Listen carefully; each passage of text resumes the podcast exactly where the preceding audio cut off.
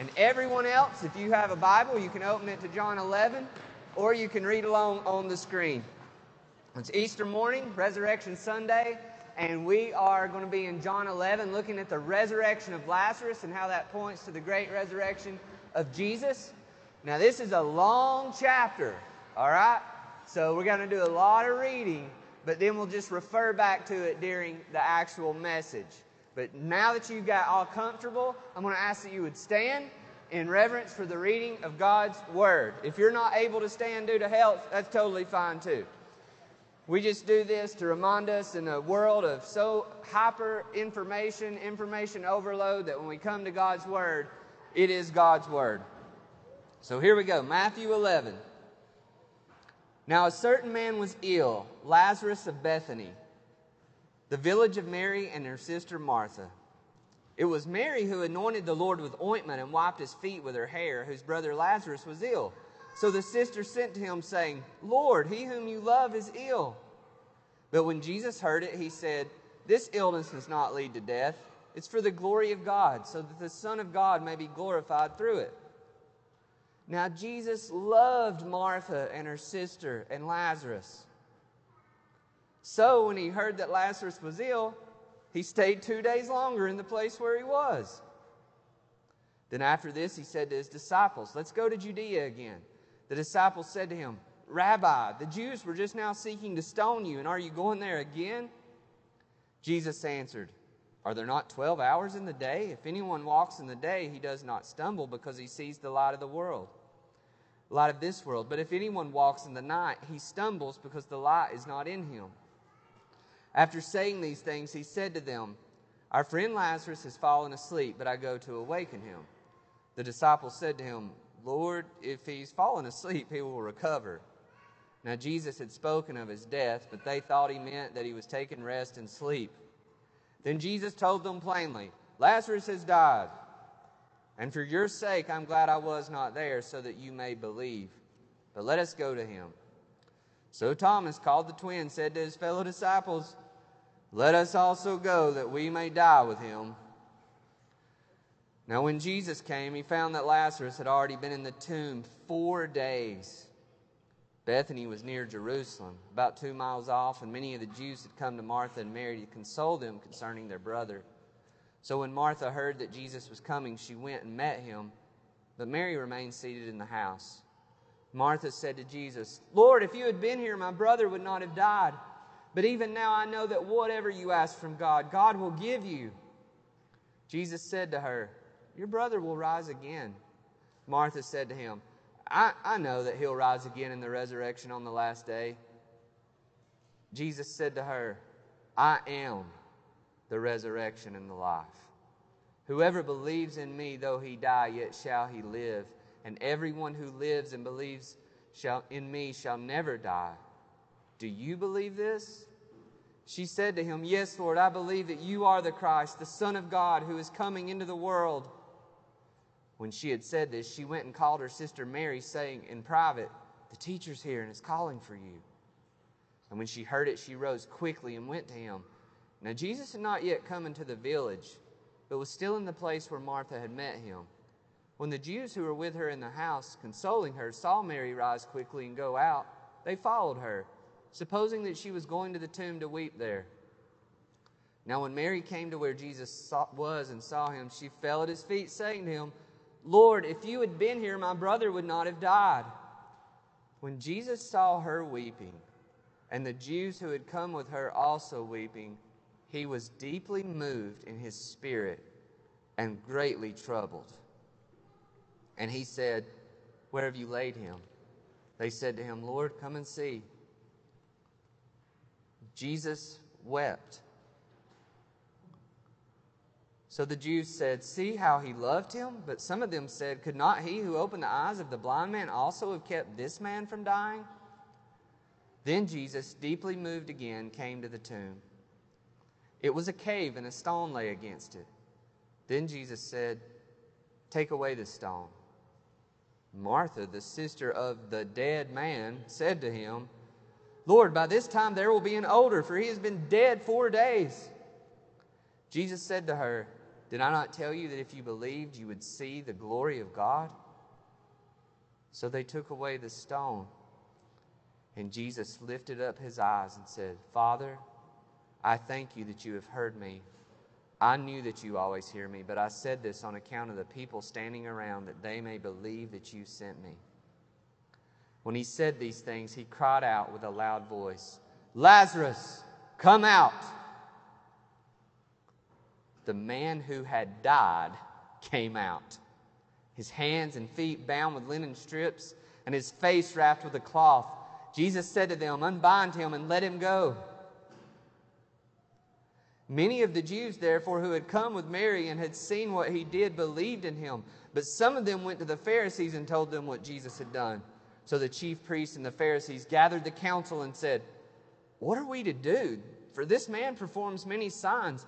If we let him go on like this, everyone will believe in him, and the Romans will come and take away both our place and our nation. But one of them, Caiaphas, who was the high priest that year, said to them, You know nothing at all nor do you understand that it is better for, for you that one man should die for the people, not that the whole nation should perish. He did not say this of his own accord, but being high priest that year, he prophesied that Jesus would die for the nation, and not for the nation only, but also to gather into one the children of God who are scattered abroad. So from that day on, they made plans to put him to death. Jesus therefore no longer walked openly among the Jews, but went from there to the region near the wilderness, to a town called Ephraim, and there he stayed with the disciples. Now the Passover of the Jews was at hand, and many went up from the country to Jerusalem before the Passover to purify themselves. They were looking for Jesus and saying to one another as they stood in the temple, What do you think, that he will not come to the feast at all? Now the chief priests and the Pharisees had given orders that if anyone knew where he was, he should let them know so that they might arrest him. You may be seated. This is the word of the Lord. Father, we give thanks to you for your word. And we pray now that through all the depths of this wonderful chapter in your word, that you might help us by your Spirit to not just scratch the surface of what is true, but, but go to the depths of our heart. Help us now to have ears to hear Open the eyes of our heart that we might behold wonderful and true, deep things in your word, not just for this day, but for the everyday stuff of our life. Help us, Holy Spirit. In Jesus' name we pray. Amen. I thought that that corpse was going to come right out of the coffin. This would have been an emotional climax to an already emotional state of affairs. We were at my great uncle's funeral and on this side of my family, the funerals were very long and very intense. But it was all over the emotional spectrum. I'd seen the sadness of my great aunt, a sadness like I'd never seen before. As we came to that time where the family made their final viewing, and she fell on her face in front of that casket, just screaming and wailing in the depths of despair. She was not a woman that put on a show. She was a modest, reserved, hardworking woman, but she was broken that her sweetheart for life was gone. And I can still remember her just crying out on that funeral home floor, I love you, I love you. One of the saddest things I've ever seen. But I've also never seen such excitement and celebration like I saw that day. So in this this this way that these funerals went down is these were long funerals. It wasn't this pack it in two hours on a Friday night combo we got going on now. No offense, that's fine. But anyway, but some of you guys know know what I'm talking about. It used to be a bigger bigger affair, and I remember now we were going to go and there was three different preachers who each basically had an hour sermon each, and this was not teaching. This was preaching. Cody knows what I'm talking about. This was hollering. This was spitting. This was taking your tie off, taking your coat off, and letting people know that although this is death, that Jesus is risen. But it got a little out of hand, at least in my mind, because I expected that. I'd been to funerals on this side of my family before. But what I did not expect was for this preacher, after his tie's off, after his coat's off, to get so into it that he came down off that stage and he reared back and he hit that casket as hard as he could. And it started to shake.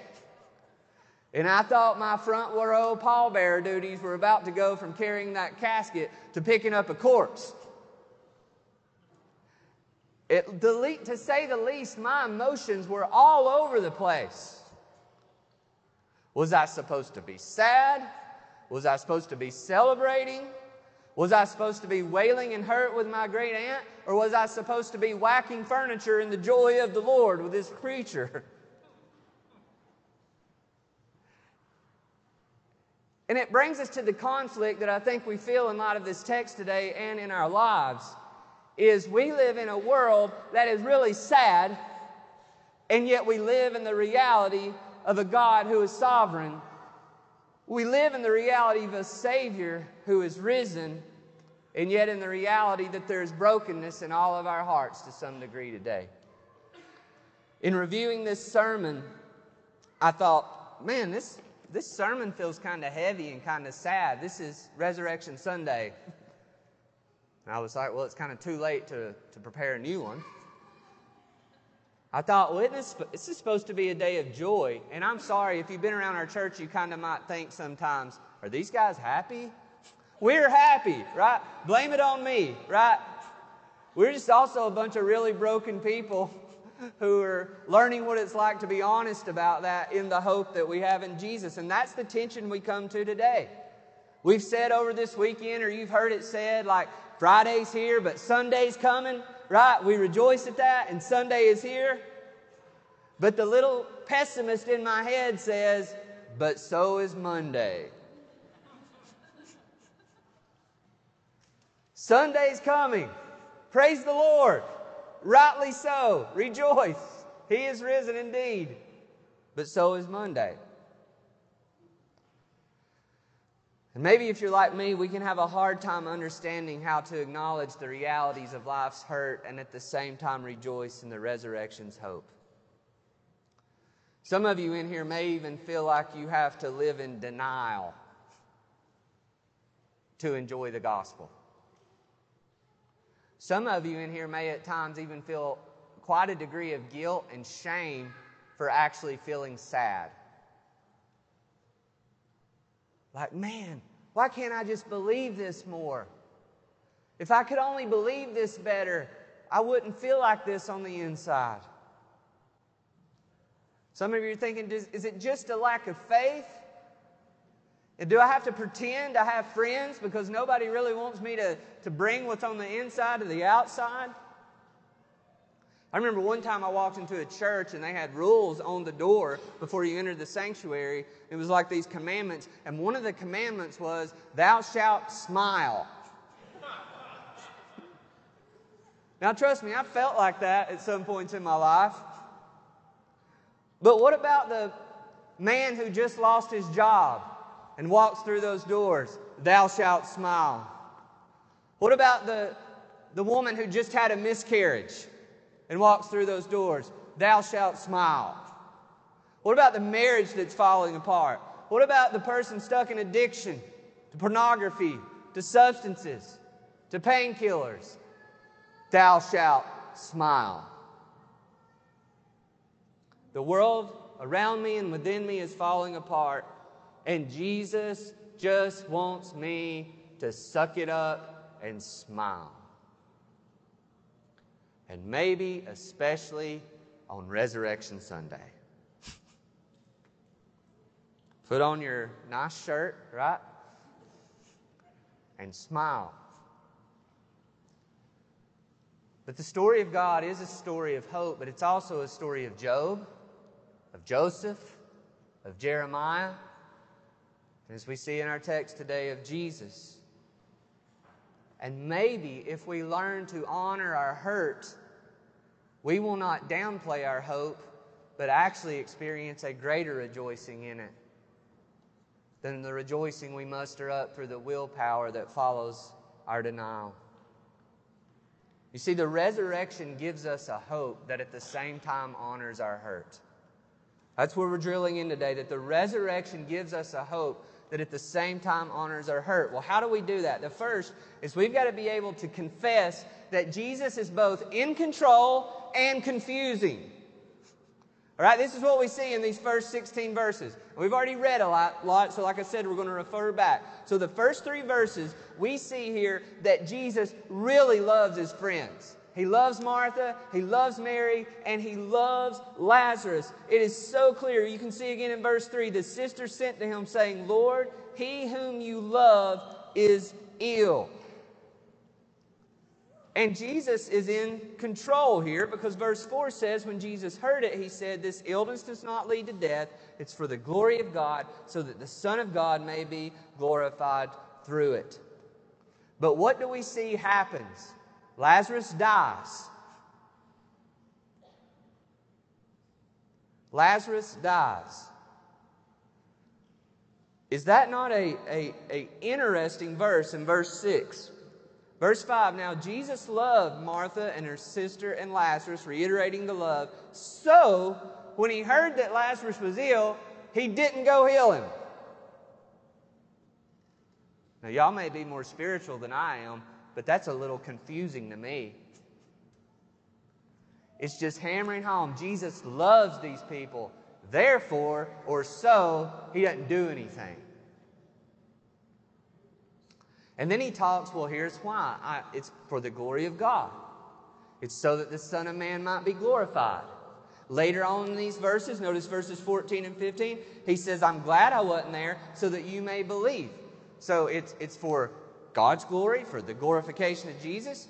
It's got to be out of love for Lazarus. I mean, it's just being reiterated. It's got to be for the good of this family, it's got to be for the good of the disciples. And so maybe we're kind of with Thomas in verse 16. Now, I may be reading this wrong, but remember, Thomas has a reputation for something. What is it? Doubt. So, I, Thomas, I think, is probably being a little sarcastic here. I don't think I'm taking too much liberty with the text. He says, All right, guys, let's go die with him. Now, why does he say that? Because they've just previously pointed out that Jesus doing this is costly. This is an area that's close to Jerusalem. It's an area where Jesus has already been threatened to be stoned. And so Thomas has this mix of both sarcasm and maybe faith, right? Because he's like, this doesn't make any sense, but let's go with him. Because guess what? Jesus doesn't always make a lot of sense from our earthly point of view, but we trust him. being a pastor's child, you, you get talked about from up here. So here we go again, Josiah. All right. Josiah has become very good at chess, in my opinion. If you play him, you might beat him and you might disagree. He would say that he's not that great. But when he plays me, he beats me, and it's very frustrating. One of the most frustrating parts is you, you have to shake hands after you lose, if you know that about chess. So you lose, and then he leans over with a big smile and you got to shake hands. Not cool. Especially when you're dad, right? And you're like watching YouTube videos secretly and not telling him because you're going to show up and win, and it just still doesn't work. Now, what's most hard is if you know anything about chess, and I know very little, is you you play the game is in such a way where it can look like you're losing so that you actually win. And that really makes you feel dumb if you're on the other side of the board. So actually, when Josiah is beating me, it looks like he's losing on purpose to set up this epic win. I'm then humiliated. And what's the greater cause of that victory that Josiah has? It's his glory. Right? I've got him now. I took his queen only to realize whatever the other piece of the board is, he has facing me. You can see why I lose. Nobody likes to be hurt or humiliated for somebody else's glory. I wonder if that's what deep down in your heart you feel like Jesus does to you. If you're willing to get that honest. Is Jesus just kind of playing chess with my life? to say, I'm going to let them really get hurt right here so later I can look really good.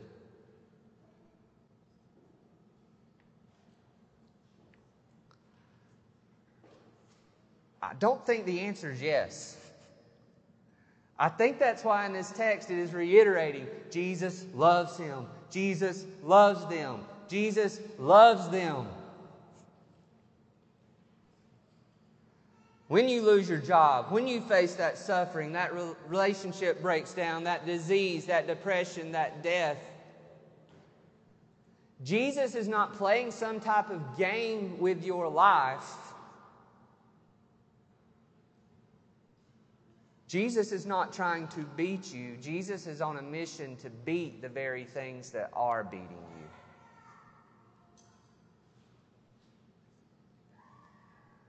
This is the tension of faith that we find the disciples in here. Jesus is in control. And Jesus sometimes leaves us feeling confused. This is the tension of the resurrection. This is the tension of this weekend. This is the tension of our lives. Is we might not always know what Jesus is doing, why he's doing it, when He's doing it, but we know that He's doing it because He loves us. From our point of view, this may be hard, but this must be clear that we have to learn to trust, to confess that Jesus is both in control and confusing. The Word of God makes it clear that not a sparrow falls to the ground apart from his Father's will. The Word of the God makes it clear that Though we feel like sheep who are being led to the slaughter, we are more than conquerors through him who loved us, and God causes all things to work together for good for those who are called according to his purpose, that we might be conformed to the image of his Son. The Word of God makes clear that in the end, Jesus wins. All these are true, and we need to rejoice that they are true. They are true without qualification. But we can still feel confused. And maybe that's a question. Do you think you can be? Well, guess what? If you are, you are. But do you have permission to express it? Go read the Psalms. If the Psalms are anything, it's the prayer book of Israel, the, the hymnal of Israel, of a people who live in this space. And God said, I want that in my word. A people who say, How long, O Lord, will you forsake me? You know, if we believe this is the Word of God, inspired by God, directed by God, then we've got to believe God could have not wanted that in there. But he said, I want to give my people even words to wrestle with the fact that, yes, I am in control and you feel confused. To be faithful disciples in this world who follow the resurrected Jesus, we have got to be able to hold together the fact that He is in control, and at times we feel confused, and to bring that to Him. To say with Thomas, I don't know where this is going, but I'm going with Him. Resurrection hope grows deeper when we can confess both. But also, we've got to experience Jesus as both sovereign and sad. This is what we see in verses 17 through 37. So, if oftentimes we're not able to put in control and confusing together, we've also got to be able to put together and experience sovereign and sad. Where do we see Jesus' sovereignty, his reign, his deity, his divinity, his control? Verses 17 through 27. Jesus shows up in verse 17 and he's at least four days late. It's just reiterated and reiterated. This guy's dead. He died. And Martha runs out to him and she's like, Jesus, if you had been here, this wouldn't have happened. You're, you're able to, to give the blind sight, to make the lame walk. You're able to raise the dead. Why didn't you come? And what Jesus says here is she professes both her faith and her hurt because she says, I believe you could have did it and I still believe you can do something. What Jesus does here to grow her, is to give her a paradigm for resurrection that is not about an event that happens in the unfolding of history, but to see that resurrection is located in a person. We hear these words in verse 25. Jesus is saying, I'm not talking, Martha, about you learning about when this resurrection happens. I want you to hear that I am the resurrection and the life. Do you believe in me? This is where Jesus is wanting to grow their faith, not do you believe in the resurrection? Right? There's a lot of debates around these things. But Jesus is saying, I don't want to know if you believe in the resurrection. I want to know you to believe in me, the one who is the resurrection. That your hope is not found in an eschatological or end times timeline. Your hope is found in a person. Do you believe? And she says, Yes, I believe. This is the faith in a, in a sovereignty like no one has ever seen before in the history of the world. Uh, many religions believe in some form of resurrection, but none believe in the person being the resurrection. The claim here that Jesus is making is astounding. But it only makes what happens next that much more shocking.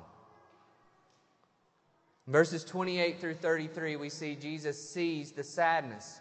Mary comes out to meet, Mar- to meet Jesus as Martha did.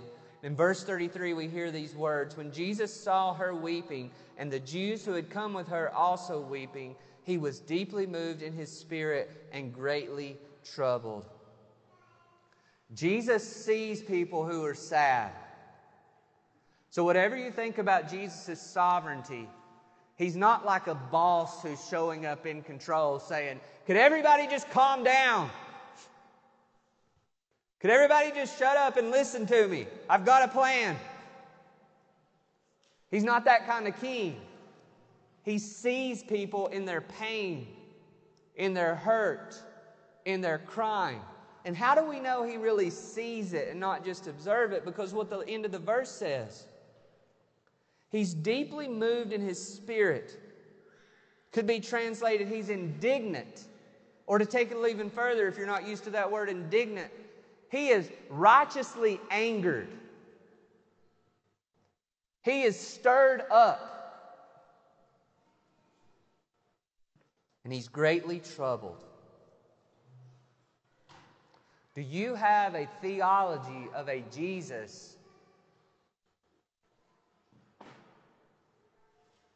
that fits with what this verse says that he is deeply angered, irritated, indignant in his spirit, and greatly troubled?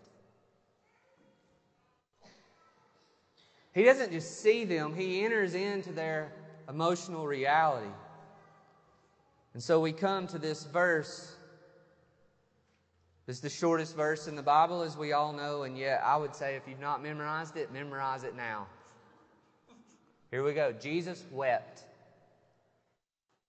We used to kind of joke as that at kids when we we're talking about verse memory. I can do one. It's no joke.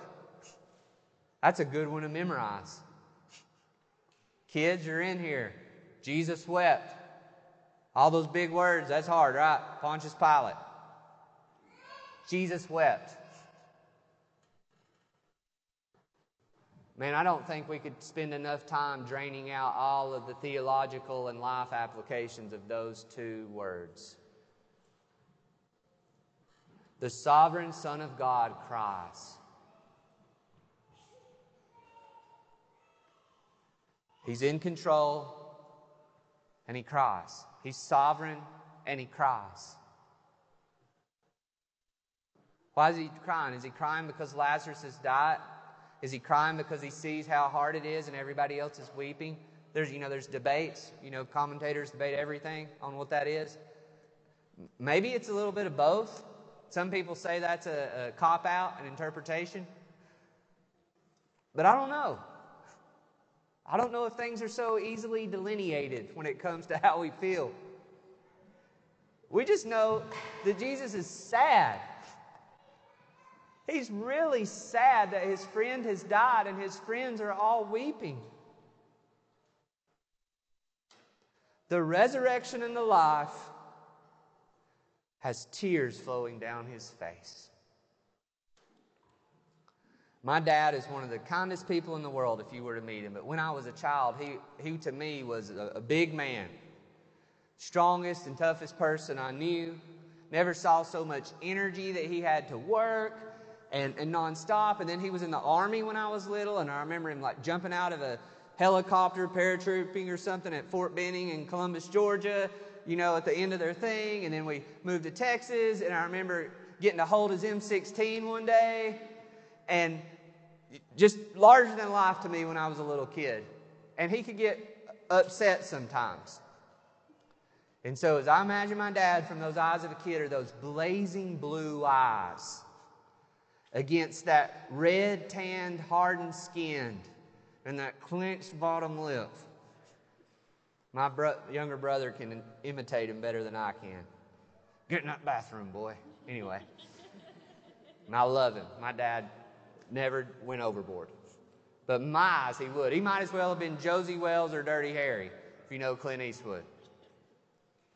But I was a sensitive kid, right? Who didn't, wasn't very outdoorsy, more indoorsy, as Jim Gaffigan says, the great prophet.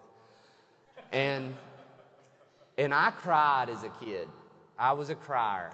And you know, one thing I never saw my dad do as a kid was cry. Right? That wasn't a cool thing for men to do. Now, we cry a lot around here. But anyway, that's new in history. He, but I remember also when I was young and after the army, my dad became a follower of Jesus. It was amazing. And I remember one Sunday morning in a church service, I don't know if it was during a song or during a sermon, but I looked over there and I saw a tear coming down my dad's face.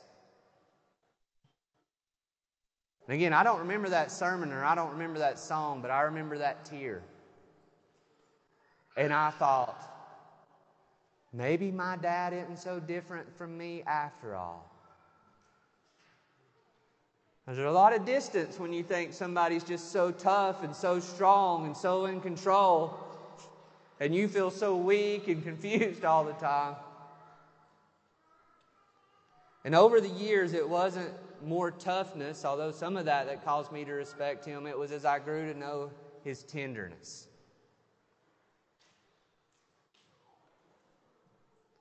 Maybe you've come to Resurrection Sunday rightly, rejo- rightly rejoicing in the sovereign, tough victory of the one who defeats sin, death, and hell. And praise the Lord, we're here to rejoice.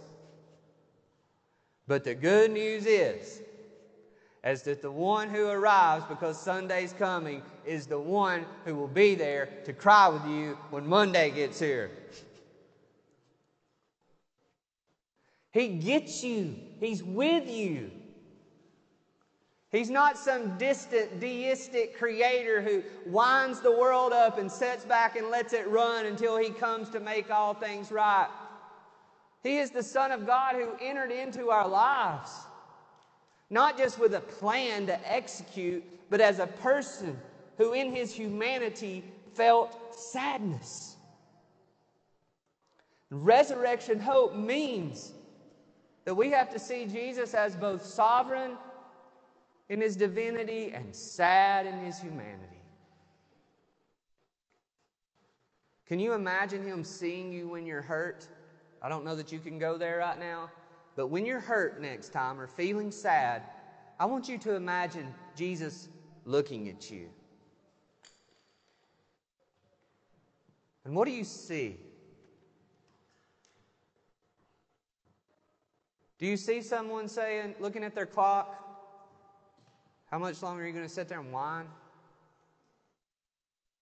Do you see someone say, I guess we're going to have to go back and do another Bible study because you don't have enough faith?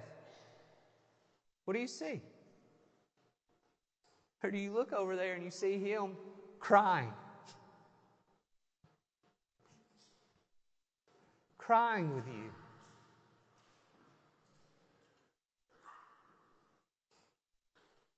You see, Jesus here was deeply moved and troubled.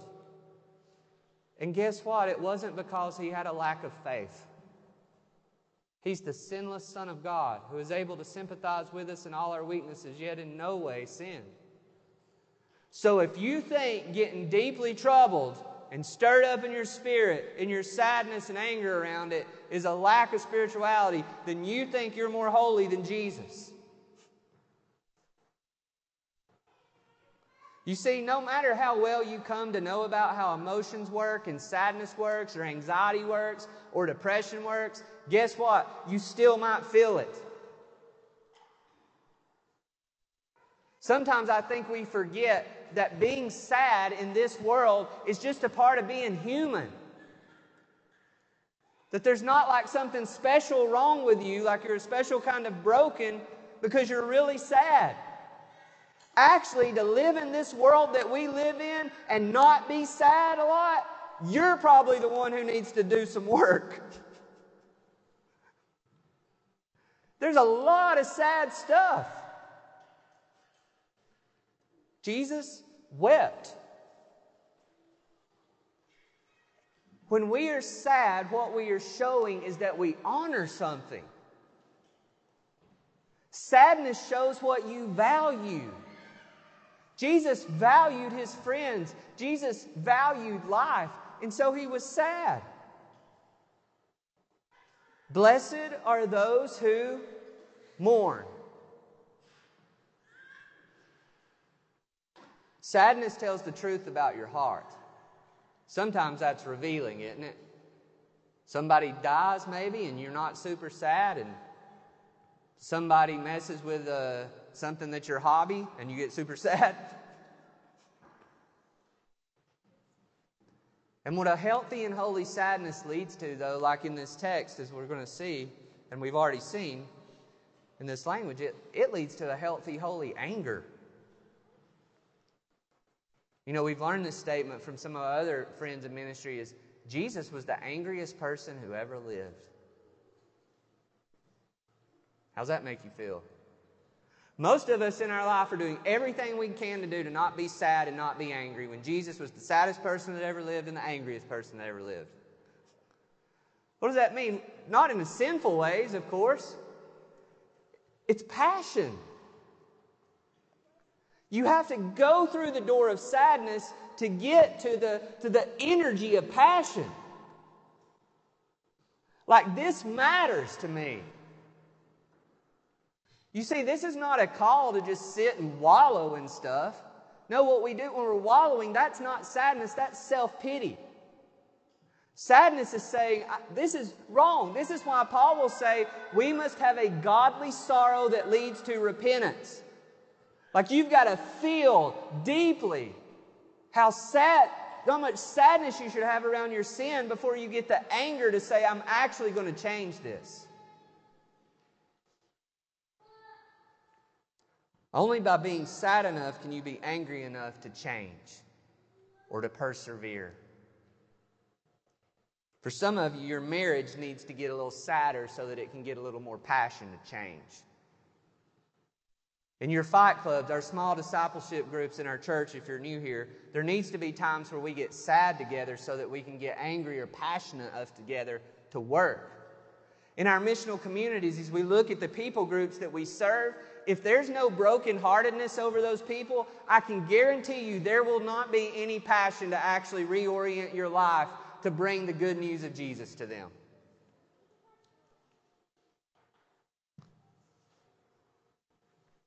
Who is it that God said He is near? The brokenhearted and the contrite in spirit. And why do we not fear to go there? Because He's sovereign. So we hold together that He's in control, even if it's confusing. We hold together that though we are sad, He is sovereign. And the last thing here is we've got to trust His power, even when it's going to be followed by more pain, at least for now. At the end of this text, in verses 38 to 51, and really the end of the chapter, we see Jesus displays his resurrection power, but he points forward to a greater display. Verse 38 Then Jesus, deeply moved again. Again, this language of this, this indignation down in his soul. He's getting riled up. You know, know that language. riled up. He came to the tomb, right? This isn't Jesus, meek and mild, flannel graph, you know, Lazarus, come forth. No, Jesus is upset here. He does not like what's going on. Deeply moved, he comes to the tomb, and it was a cave, and a stone was laid against it. And Jesus said, Take away the stone. And there's resistance. Martha, the sister of the dead man, said, Lord, there's going to be an odor. He's been dead for four days. So, whatever she's saying she believes, there's, there's some confusion here. She's still thinking this must be metaphorical, something in the future. And Jesus said to her, Did I not tell you if you believed you would see the glory of God? So they took the stone away. Jesus lifted his eyes and said, Father, I think you've heard me.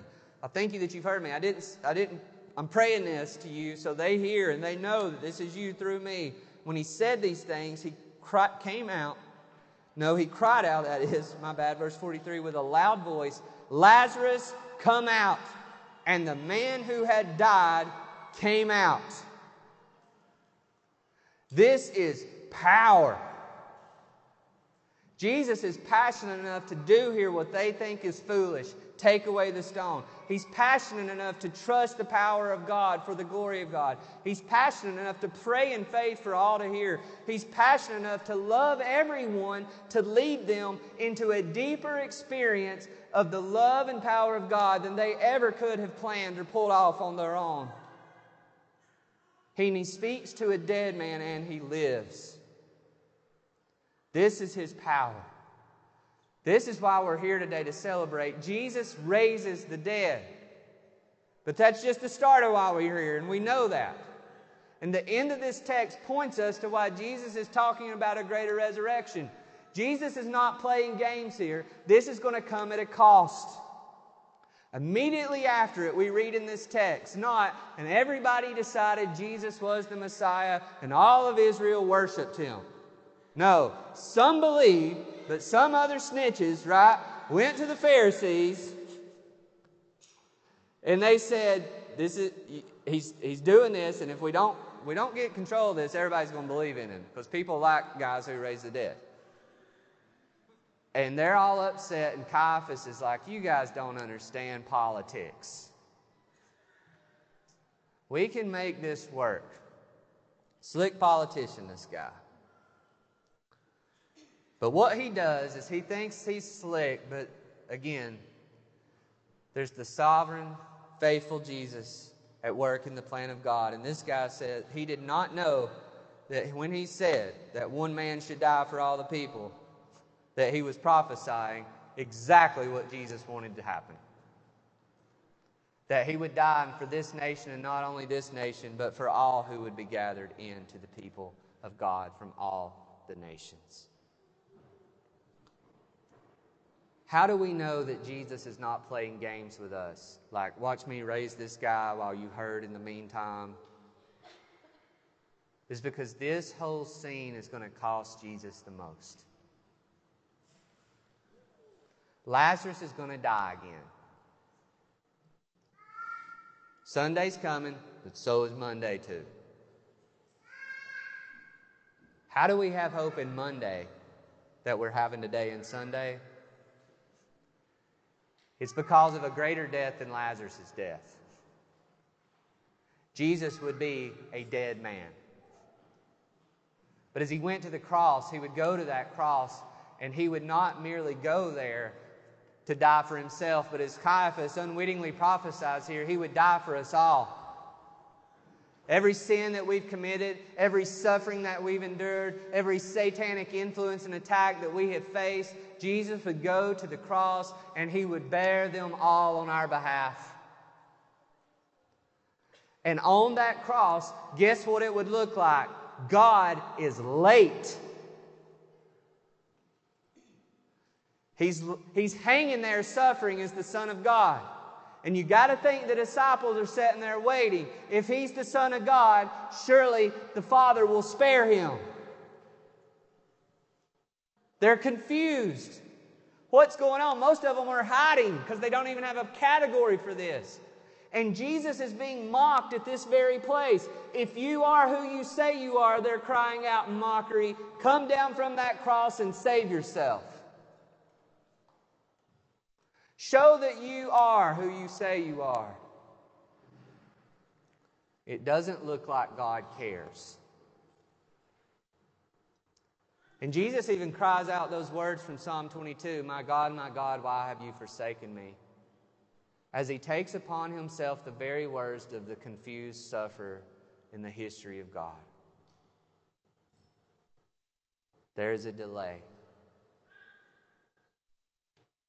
Good Friday is followed by Holy Saturday, the day of waiting. But we know the good news. Lazarus' stone will not be the last stone rolled away in the story.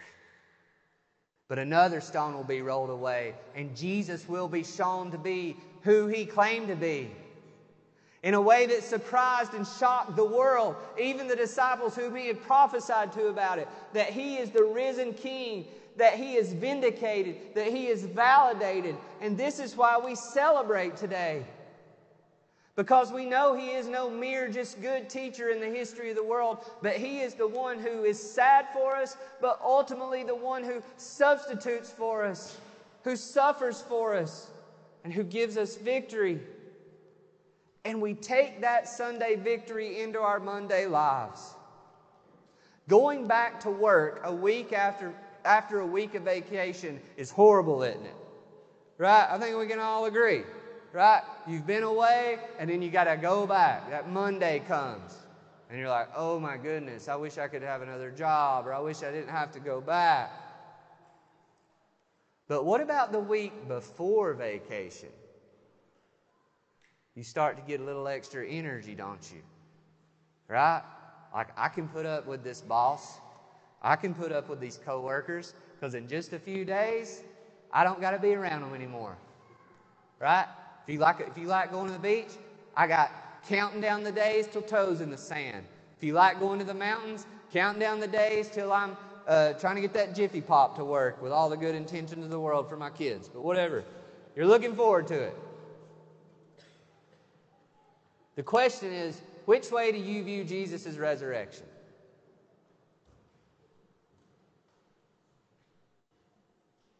Which way? The gospel reality says that ordinary Mondays are coming after Resurrection Sunday. But this Sunday isn't just any Sunday. The resurrection of Jesus is not a metaphor, an idea, but the reality of a person. I am the resurrection and the life. So we live into this resurrection knowing that He is with us as we step into it, but He's coming for us. This is why now, as we're about to come to the Lord's table, Jesus says, Celebrate me as risen, and as often as you do this, proclaim my death until I return. The resurrection is the surety that we are not just living meaning, meaningless lives in some sort of false hype this is why the early, the first disciples were willing to die for this stuff. If you read the Gospels, they were not otherwise courageous men. They were mainly hiding at the cross, but after the resurrection, they were willing to die. Why? Because they saw He really is risen. They could go back to work. They could enter the stuff of everyday life with the ability to be sad over what needed to be sad about, and yet to trust Jesus enough to have the passion to keep kicking the darkness until it bled daylight, as some song I've heard said. To keep trying, to keep working, to keep changing, to keep loving, to keep living. When I thought that corpse was going to come out of that casket that day, I didn't know whether to cry or to clap. But we know what we can do today both. That's the paradox of kingdom for people. We can clap while we cry, and we can cry while we clap because Jesus is risen with a resurrection hope that honors our hurt. Father, we thank you for this good news. And as we come now to the table, might we rejoice together in the finished work of your Son. In Jesus' name, amen.